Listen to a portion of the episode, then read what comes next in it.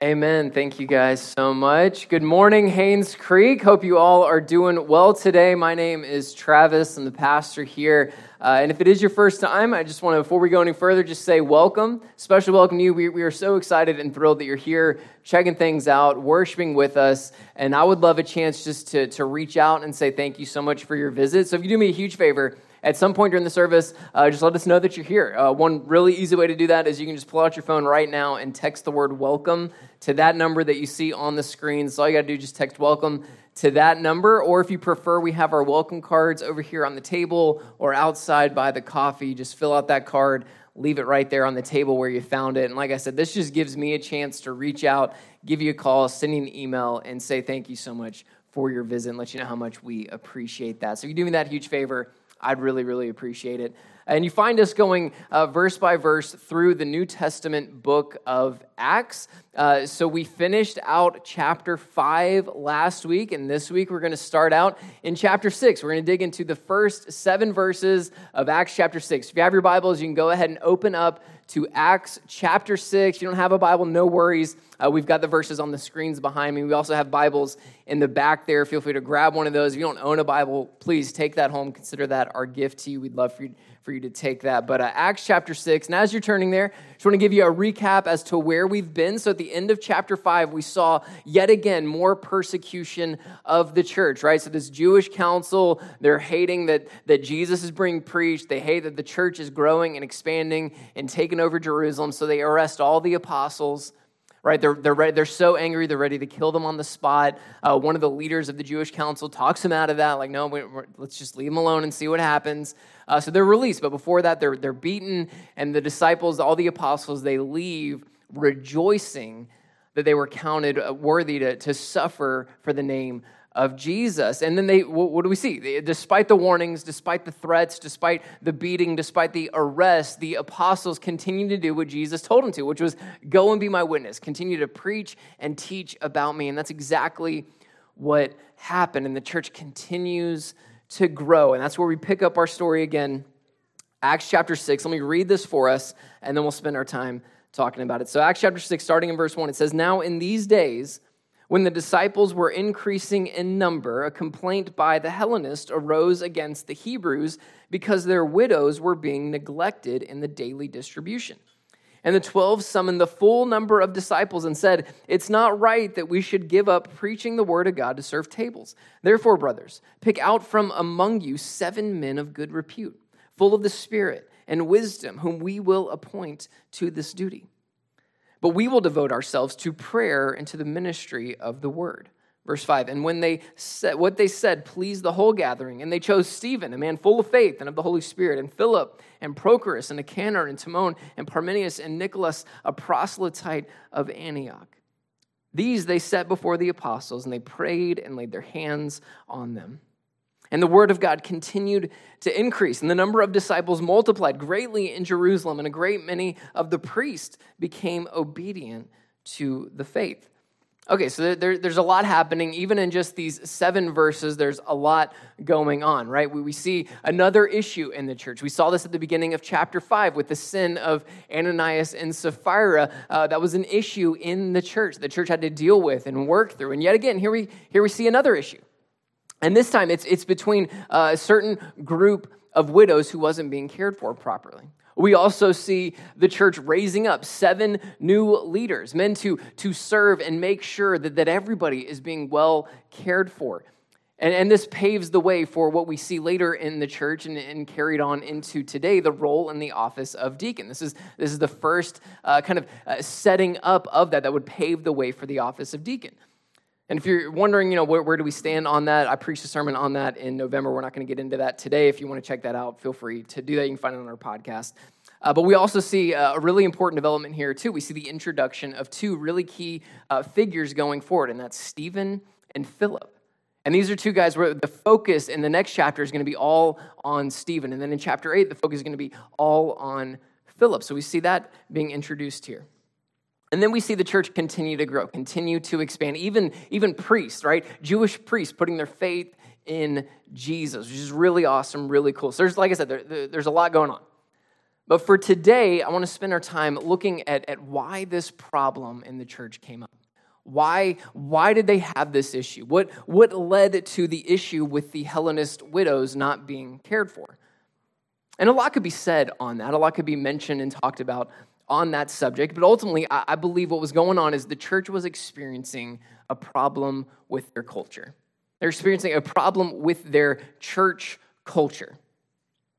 And every single church, every single church, every single place, every single business organization has a culture right? And the culture of a place is, is, what you what you feel what you experience when, when you walk in right? Would you it's it's the tone or the vibe of that place that business that organization that church whatever it is.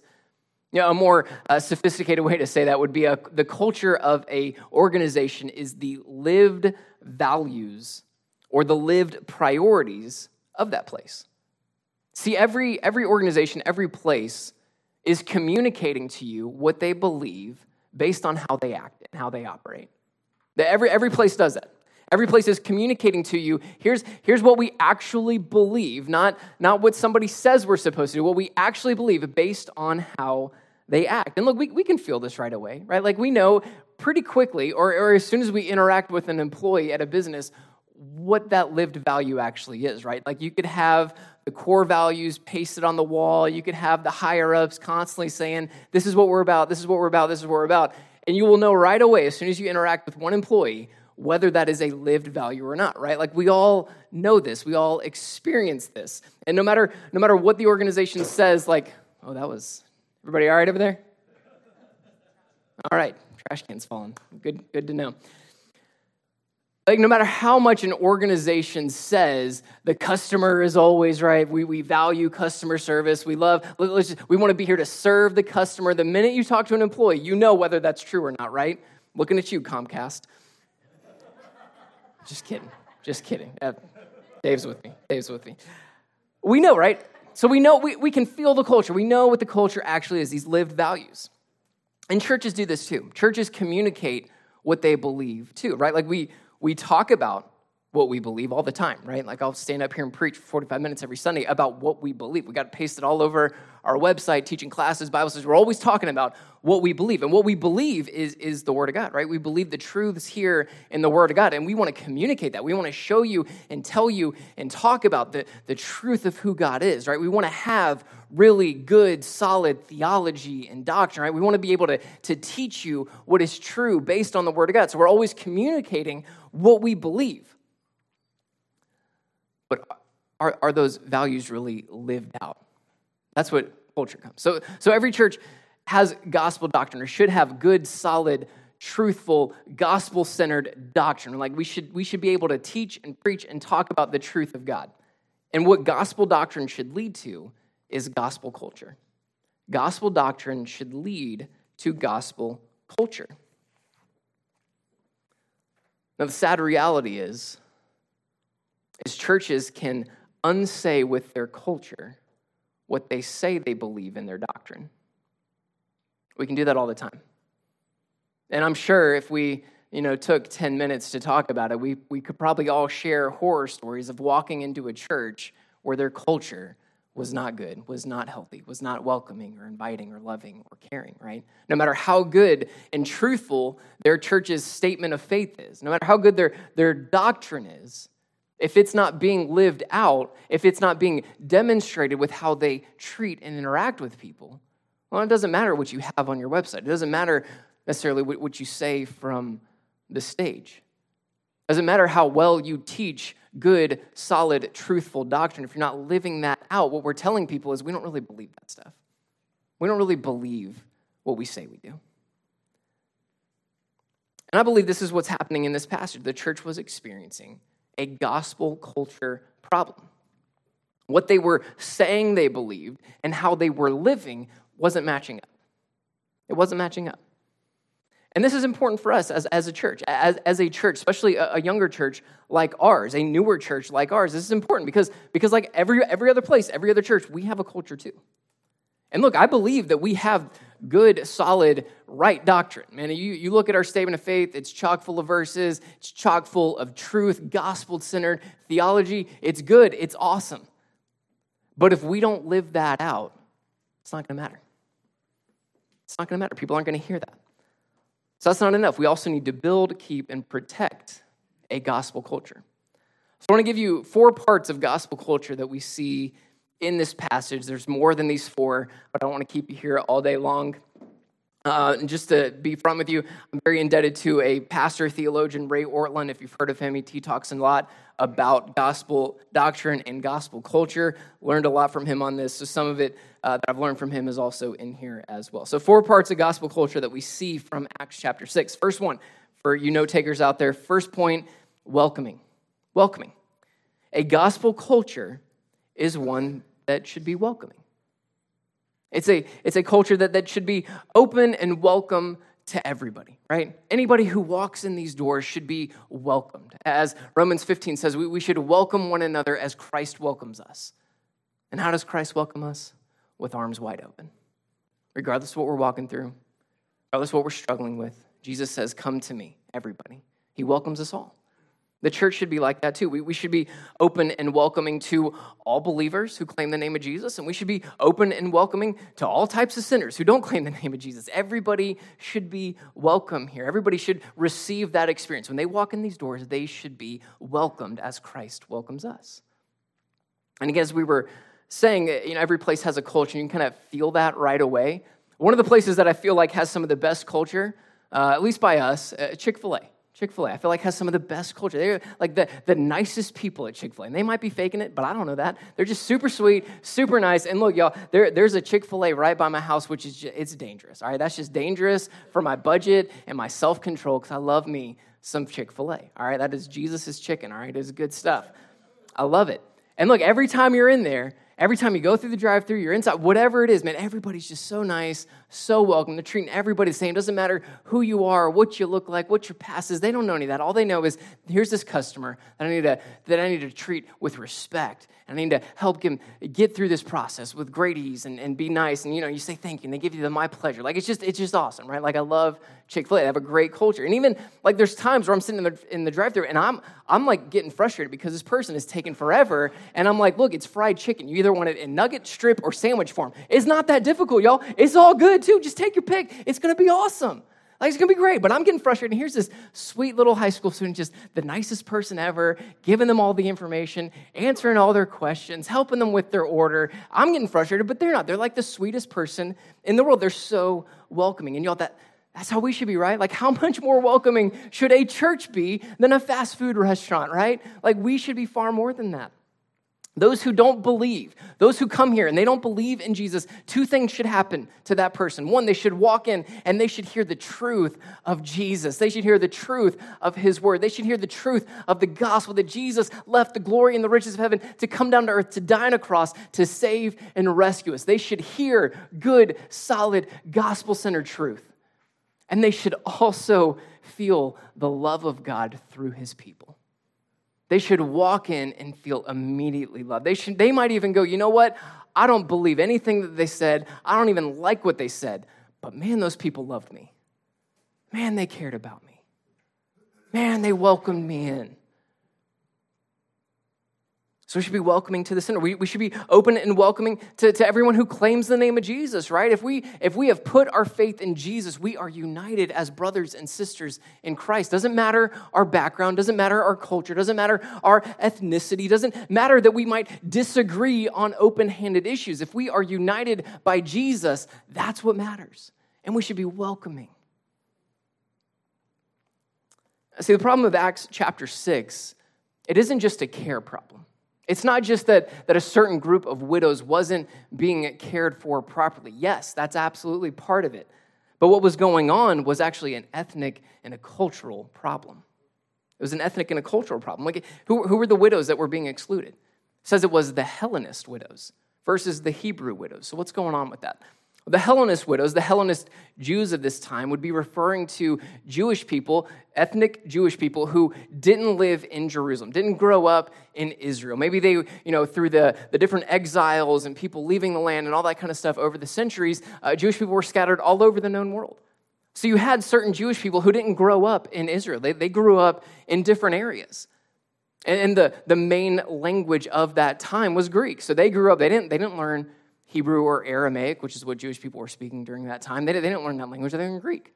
They learned Greek. So they, they spoke Greek, they were very much steeped in the Greek culture. And then maybe they, most likely, some of them have moved now to Jerusalem. They moved to be closer to Jerusalem. And so now we have this, this cultural rift in the church. We have people, the Hebrew Jews, who have grown up in Judea, grown up in Israel, grown up in Jerusalem. They speak Aramaic. They, they very much have a Jewish Hebrew culture.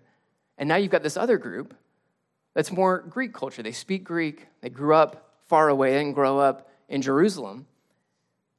And it's these widows who are being neglected. It's these widows who aren't being cared for. And the only difference is their culture. Only difference is where they grew up, the language that they speak. So, what's going on in Acts chapter 6 is discrimination. It is. We can't get beyond that. You can't gloss over that fact. They were being discriminated against simply because of their culture. That's not welcoming. That's not honoring to Jesus. Uh, Paul confronts this very thing in Peter, the apostle Peter. Can, he's confronted about this. Galatians chapter 2, Paul writes about this instance. Uh, he says this in verse 11 of Galatians chapter 2. But when Cephas, that's Peter, came to Antioch, I opposed him to his face because he stood condemned. For before certain men came from James, he was eating with the Gentiles. But when they came, he drew back and separated himself, fearing the circumcision party.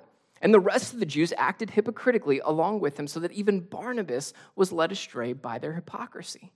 But when I saw that their conduct was not in step with the truth of the gospel, I said to Cephas before them all, If you, though a Jew, live like a Gentile and not like a Jew, how can you force Gentiles to live like Jews?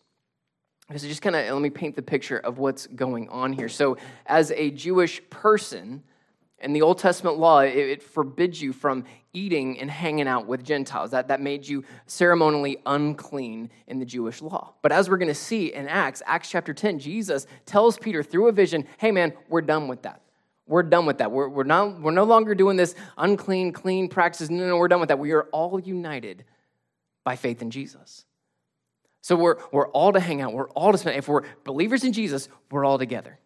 So Peter acted like that, lived that out. And here, he's hanging out in Antioch, he's hanging out with Gentiles. But as soon as people came from the church in Jerusalem, that's the reference to James. That's James, the guy who wrote the book of James, James, the brother of Jesus. He's the pastor of the church in Jerusalem at this time. When he sends certain people from Jerusalem, Peter sees these Jews coming in, and what does he do? He draws back. Oh, I can't hang out with Gentiles anymore. Can't hang out with them anymore. I gotta, I gotta appease these other people who came along. And now he's treating people, these Gentile believers, differently simply because of their culture, of their ethnicity. And Paul calls them on it. Paul calls them out and he says, Look, man, you're, you're out of step with the gospel. You have the right doctrine, but you're not living it out. You're telling people, look how good Jesus is. Look how awesome Jesus. Yeah, anybody can come to Jesus. But your life is telling a different story. That's the issue that's going on. Look at when we when we do this, when we treat people or think differently of people simply because of their ethnicity or their culture or their race, it's a sin and it's a rejection of the gospel. We are showing people through our actions, through our thoughts, through our words, that we think of them as lesser than. And y'all, that's unacceptable for believers. That's unacceptable for us as Christians. That should not be. Look, the reality is this county, Newton County, Rockdale County, it is some of the most diverse parts of the entire state of Georgia. Culturally, ethnically, racially, extremely diverse. And look, I didn't grow up here. I didn't grow up here. I don't live here. So, as I've been getting to know the area, I've been talking to even some of you right here in this room, those of you that grew up in this area, what I've found out is although this county is extremely diverse, there's still a lot of places where it's extremely segregated. Let that not be in this church. Let that not be in our lives, believers. You claim the name of Jesus, that is unacceptable. That cannot be. It is out of step with the gospel. Let's pave a different way, right? Let's pave a way of welcoming all people into this place. let it be said, man, that, that church over there, Haynes Creek, yeah, they're open to everybody. You can go there and you'll feel welcome and loved. Doesn't matter what you look like, doesn't matter where you came from, doesn't matter what language you speak, doesn't matter how you grew up or where you grew up. Those people will love you. That's a welcoming culture. So, real quick, let me give you three ways that we can continually be a welcoming church, have a welcoming culture when it comes to this area. One, we have to constantly tear down barriers constantly look for and tear down any barriers that we're putting up. And look, sometimes that's intentional, and that's a big problem. But a lot of times it's unintentional. Like we don't even realize what we're doing. But we've set up these barriers where people come in and they just they don't feel welcome. So we have to constantly be aware: Are we treating people different because they they are different than us? Maybe they grew up differently. Maybe they're from a different country. Maybe they have a different ethnicity. Maybe they, they, they look different than us. Are we treating people different because they're different than us? Are we, are we giving off this, this vibe, this feel, this culture to those who don't know Jesus when they come in that they've got to, they've got to somehow clean themselves up before they're welcomed here at the church?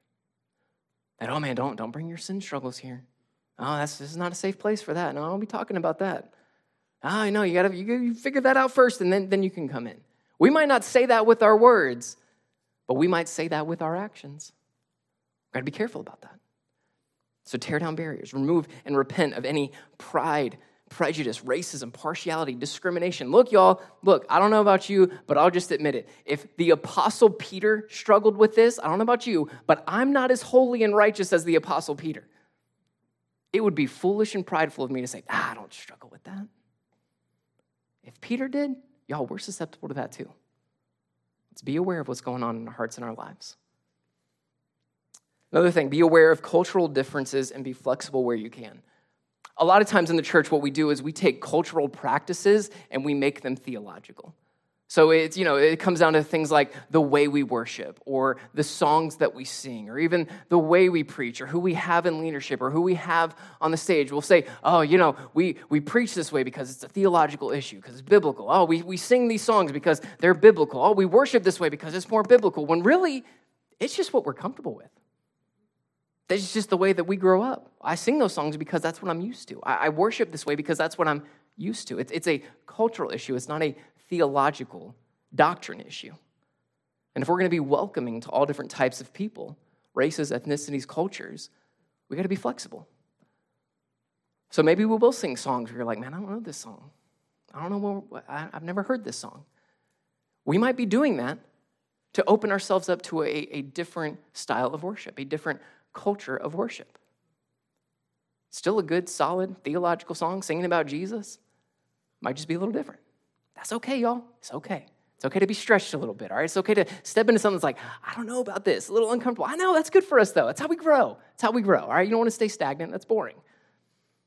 So beware uh, of what's cultural and not make it theological. And then we need to pursue and fight for harmony across cultural, ethnic, and racial lines. We have to be just like Paul. When we see something that's out of step with the gospel in this area, we've got to confront it, we've got to call it out. We've got to call it out in our own lives and in the lives of the people in, around us in this church. Because again, none, none of us are above any sin, right? We can't, uh, it's prideful to say, ah, no, I'll never struggle with that. We have to pursue and fight for harmony. All right, so we should be a welcoming church. We should have a welcoming culture. That's the first part. Second thing that we see here about gospel culture is serving. A serving culture, a gospel culture is one that serves, where, where all of us are serving one another. We're all serving Jesus, we're all serving together in the church. And the opposite of serving is consuming. It's consuming. If we don't have a serving culture, we will have a consuming culture. Instead of one of service, we'll have one of consumerism. And look, it's real easy to say, oh, well, you know, this, this type of church, that type of church, that church down the road, they're, they're a consumeristic culture, but not us. We're better than that. We've got better theology. We, we do things the right way, right? Now, of course, but no, every church, every church is susceptible to this. If you don't develop a culture of serving, you will have one of consumerism. Because that look y'all that's just how we're bent all right? In our and still struggling with sin saints that are saved but still struggling like we are bent towards being selfish. So we got to fight against that. One of the ways we do that is through serving. Because look consumerism consumerism says it's all about me. It's all about me. It's all about what i want It's all about my preferences. It's all about my opinions. It's all about the way that I want to do things. My time is more important and valuable than your time. It's all about me. Now, look, we might not say it that way, but when we don't serve, that's exactly what we're communicating. That I'm, my time and what I have going on is far more valuable than you. You're here to serve me and meet my needs, and I'm just going to sit back and let you do that. And if you don't, then I'm going to get mad and I'm going to bounce somewhere else that'll do that. That's consumerism. Ultimately, it's pride. It's pride. You can't have a gospel culture that's prideful. Those things don't go together. It doesn't work out that way. Well, this is what Paul says uh, about having a, a culture of service. This is what he says in Philippians 2, verses 1 through 4. He says, So if there is any encouragement in Christ, any comfort from love, any participation in the Spirit, any affection and sympathy. It's like, eh, if anybody's a believer, anybody's a follower of Jesus, please do this. Verse 2 Complete my joy by being of the same mind, having the same love, being in full accord and of one mind. Do nothing from selfish ambition or conceit, but in humility count others more significant than yourselves. Let each of you look not only to his interests, but also to the interests of others. See, instead of, instead of pride, we need humility. And look, how do we demonstrate humility? How do we live out this value of humility? Because I think we would all say, yeah, let's, we need to be more humble. I don't think anybody, if I was like, hey, do you want to, do you want to be really prideful right now? We'd be like, oh, yes, please. I, I want to be really prideful. Can I be really prideful? Like, none of us would say that. We would be like, yeah, well, I want to be more humble. Yes, we, we need to grow in our humility. We should, we should be humble people, right? We should be a humble church. How do we demonstrate that? Serving. Looking not just to what I have going on, but looking to the interests and the needs of those around me. Sometimes when uh, we don't have anything going on in the mornings, like, you know, Kendra's not working, that's my wife, Kendra, and when she's not working or we don't have, you know, somewhere to be really early in the morning, what we'll do is we'll just kind of sleep until the kids come and get us. And thankfully, they are just like little alarm clocks on their own. Like they're up before seven, but they have these little clocks in the room uh, that will turn green when it turns seven, and that's when they know they're, they're allowed to come out of the room. Uh, so at seven, man, it is like clockwork. Every single week, they will come out of our room or come out of their room and straight into our room. Like, what's up, y'all? What we, what we doing for breakfast? What we going, going on today? Y'all up? Let's go. Let's get go. Come on, let's go. Get up. Like just automatically. And look, if I can be real with y'all for a minute be, let me, is this, this is a safe place, right? I can be honest with you guys. We're to talk about honesty in a second, but I can be honest with y'all, right? If I'm being honest, there are times where I'm, maybe I'm, I'm just a little bit more tired, and I will try to lay as still as possible, keep my eyes closed, and just hope that they just go, go bother mom, go get mom up. Dad's still sleeping, so I'm not to move. I'm to stay real still Eventually, they'll go get mom. Mom will get up thinking, oh, dad's just, he's, Travis, he's still sleeping. I guess I'll get up and I'll go make breakfast. I'm awake. Meanwhile, I'm awake. I just don't want to get up. I just want to be selfish in that moment, right? I'm sure none of y'all do that. I'm sure none of y'all are like that, but I, I, I am sometimes. And look, Kendra, Kendra will do it too, all right? Kendra will do it too. Sometimes she'll pretend to be asleep. I'm like, oh, I guess I'll get up. Meanwhile, she told me later, yeah, I, I was awake. I just didn't want to get up. It's like, hey, I get it. Sometimes I do that too. But then there's other times, so that, that's selfish. Other times it's like, you know what, I, I wanna, I wanna let my wife continue to sleep. Or she'll let me wanna, hey, you know what, I wanna let Travis continue to sleep. So let me, you know, as soon as the kids come in, let me, let me pop out of bed real quick. Let me, let me get them out of there. Hey, shh, be quiet, let mommy sleep. That, that's serving, right? We can be selfish or we can be serving. What type of church do we want to be? I want to be a church that serves. I want to be a church that serves, that puts others ahead of myself, where it's not just all about me, it's me looking to the needs of those around me in this body and seeing how can I serve? How can I care for others? How can I serve one another? And when we do that, when we have that mindset, where it's not just about me, it's not just looking at me and what I have going on, it's looking to others, that mindset removes selfish ambition and pride. See, the church in Acts 6, how, how did they correct this problem? They raised up additional leaders in the church to serve, to meet the needs of the congregation, to care for one another. They modeled this, showing us a way forward. So, look, here's the deal. Here's the action step for application. If you're not serving, serve. Serve. We need you. If you call this your church, someone's like, hey, where do you go to church? Oh, I go to, I go to Haynes Creek. If this is your church, whether you're an official member or not, we need you serving. We want you serving, and you should want to serve. Sign up to serve. We need your help. Kids ministry, first impressions, coffee, tech team, worship. You got worship skills. We need you. We need you. We're going to burn poor Johnny and Channing and Alex out over here. Thanks for Seth for stepping in today and serving, man. I love it. I love when you play. It's awesome. They need more help, y'all. Poor Blake and Chris and Josh are doing the tech team stuff by themselves every single week. Guess what happens when one of them's out of town? They're pulling extra weight. If you're not scared of a computer and all those buttons back there, we need your help. They'll train you up. We need your help. We need more help around here. Y'all, we, we need all of us serving together. So if you're here, if this is your church, serve. Serve. If you're a member, especially if you are a member of this church, y'all, you should already be serving. I shouldn't have to be saying this to y'all. Let's serve. Let's, let's serve one another.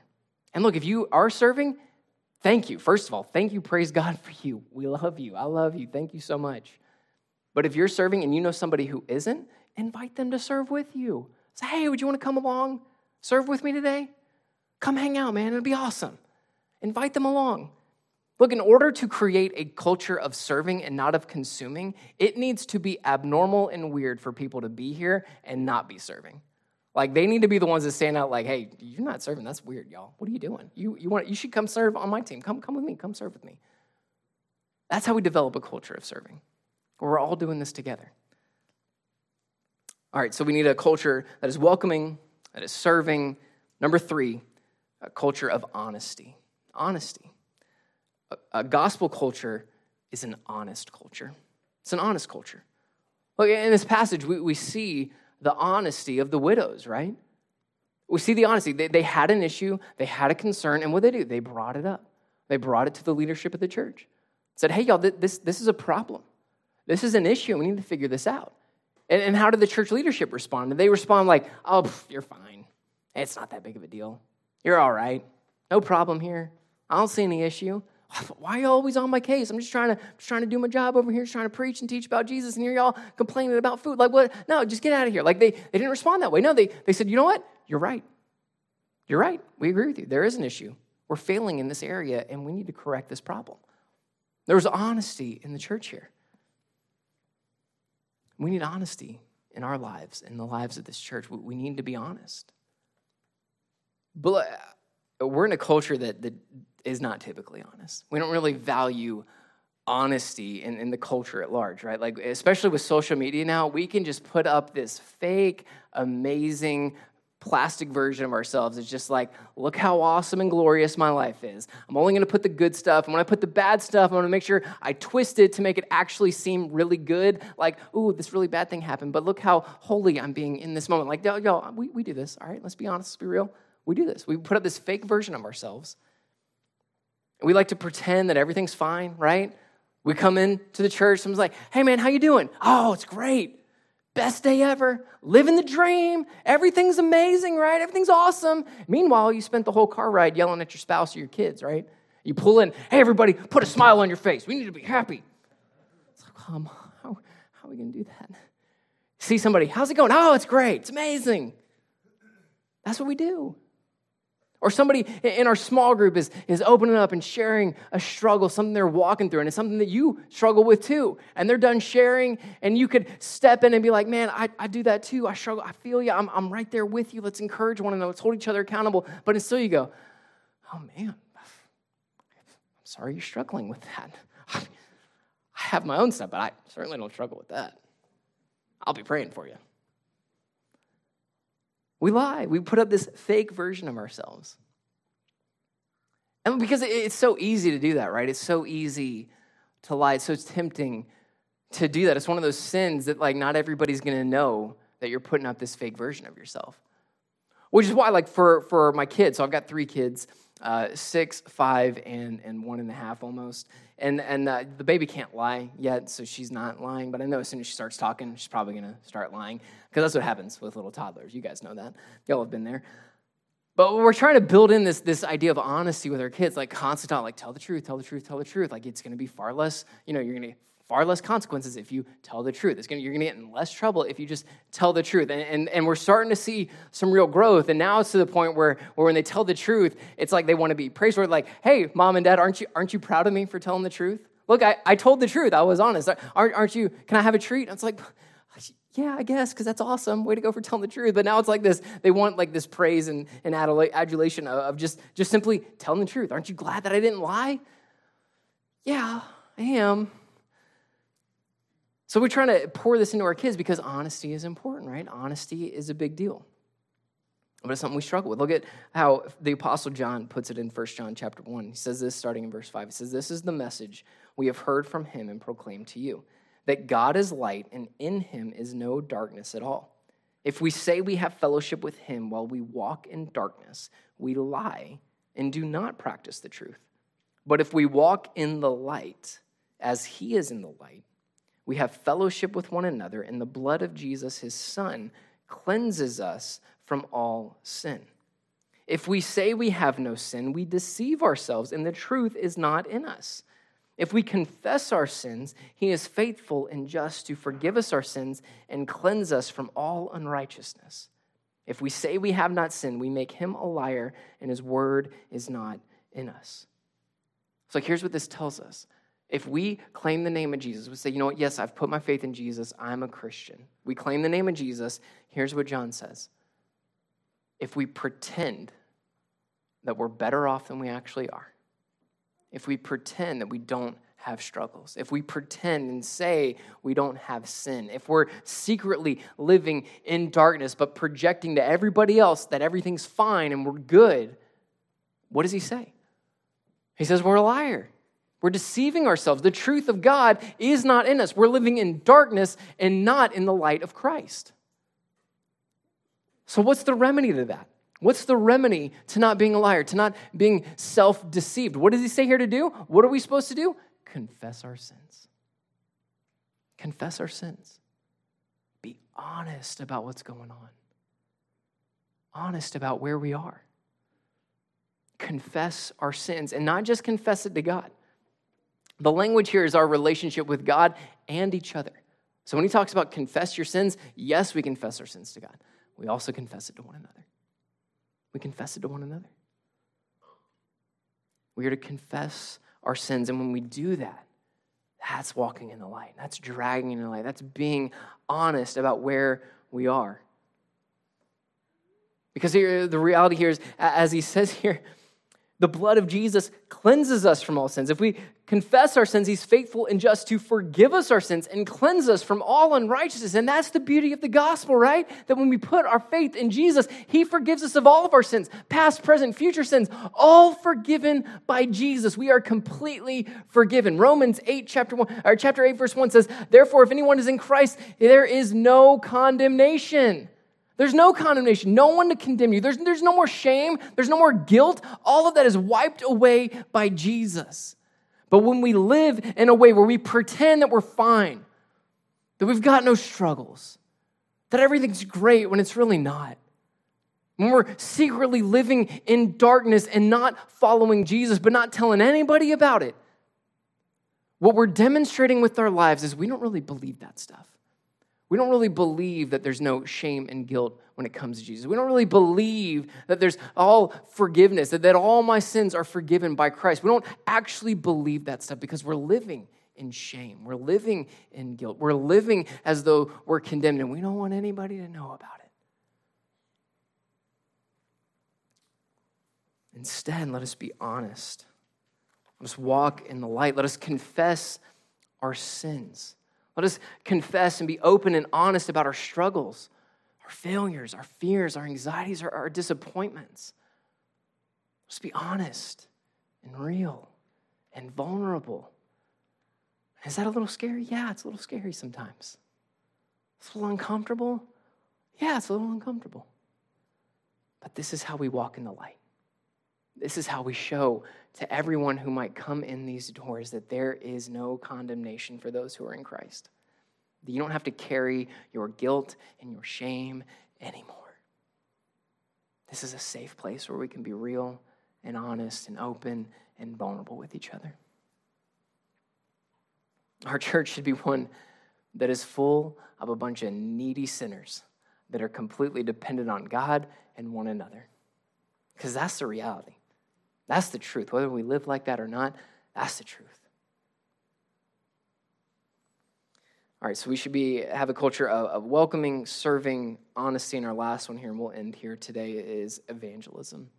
A gospel culture is one of evangelism, one that uh, the church culture where, where it's not just inward focused, but outward focused.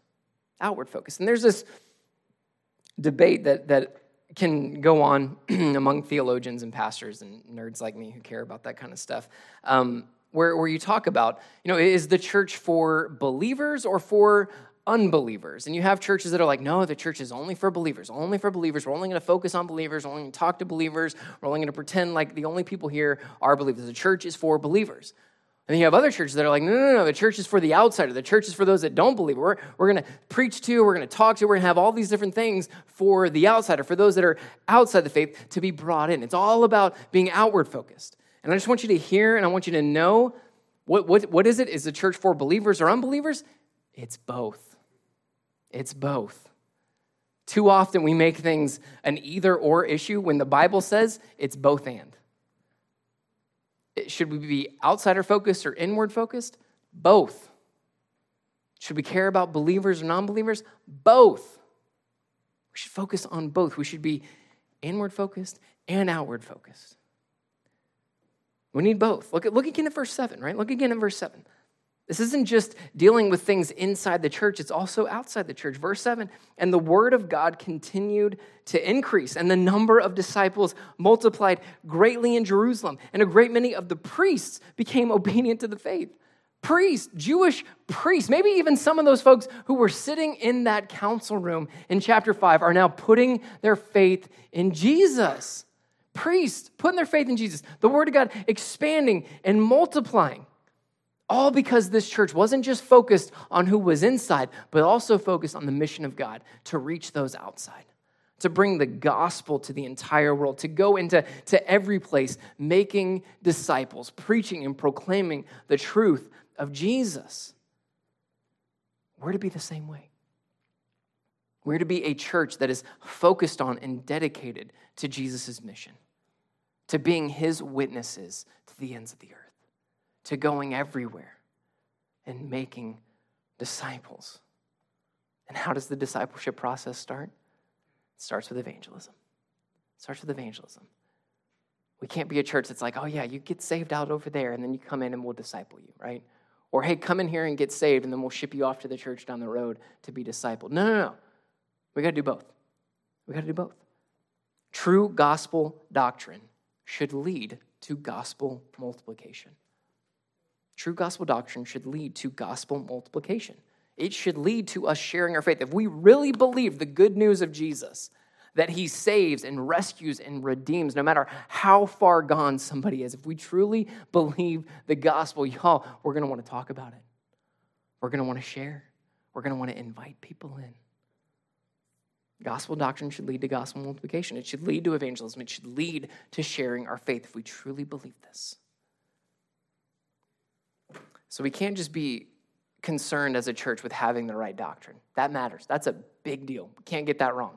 We can't get the truth of God wrong. We can't, we can't fumble in telling people who God is, right? We can't fumble in telling people who Jesus is and what he does for people. We have to get the doctrine right. We have to have good theology. But it can't stop there. We have to be just as concerned with how we live out those things. How do we live out the doctrine that we say we believe? How do we embody the grace of God towards everybody that comes in these doors? Our gospel doctrine should lead to a gospel culture, one that is welcoming, one that serves, one that is honest and humble, one that, that lives out the mission of God.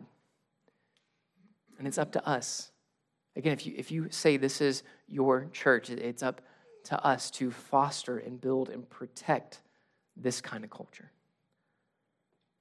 Let's be a church when, when someone steps inside our doors, they immediately feel the grace and the love of Jesus Christ. In a minute, I'm going to pray for us. The band's going to come back up here and lead us in a couple more songs. And we're going to do what we do every single Sunday. So if you're new to this church, you're here visiting for the first time, uh, it's how we end every service. Uh, I'll spend a moment in prayer, and then we will step into a time of worship and communion. And this is a time for just the believers in the room. It's an act of celebration and remembrance of what Jesus has done for us. So, again, if you are a believer, if you've claimed the name of Jesus, as I pray, as the band leads, I want to encourage you take some time, take a few moments, spend some time in prayer. Maybe you spend some time repenting of sin, confessing things to the Lord. Maybe you need to, to confess some things to somebody here. Maybe you need to seek prayer from somebody here. I would do that. We're, we're here. We got two of our elders in the room, Dave and Ken. We, we, we would love to pray with you. Anybody here would love to pray with you. Maybe you need to pull somebody aside. Say, hey, would you pray for me?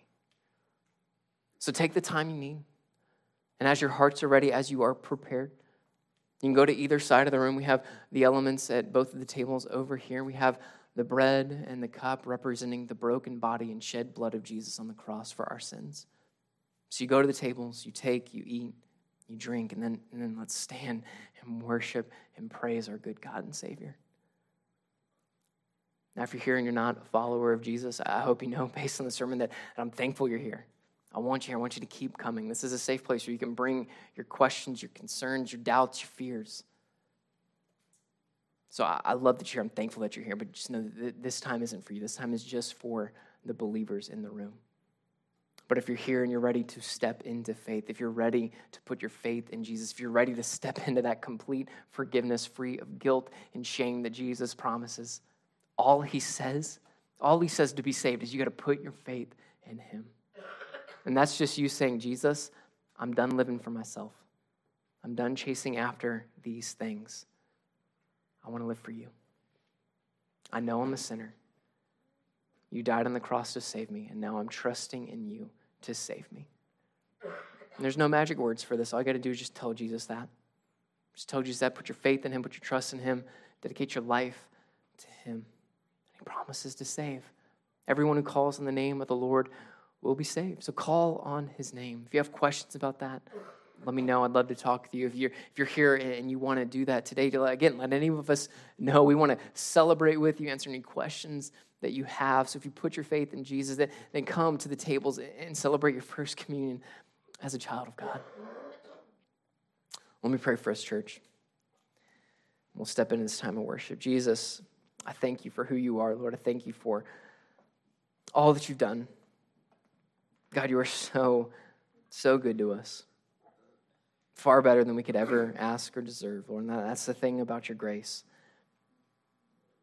His grace is, is undeserved favor towards us, Lord. We don't, we don't deserve any of this. We haven't done anything to earn your favor or your salvation, and yet, Lord, you, you give it to us freely. You say, For it is by grace that we have been saved, not by works, but all because of you, Jesus. So we thank you for your grace. Lord, I pray that we would embody that grace. Lord, that we would demonstrate that grace to everybody who comes into this place, Lord, that you would develop a gospel culture here, Lord. Just pray that you give us strength to walk in obedience, Lord. Give us strength to be honest. Give us strength to confront the sin in our lives where we need to, Lord. Give us strength to walk in faith and obedience to you, Jesus. Lord, we love you give you all the praise and all the glory. In your name we pray. Amen.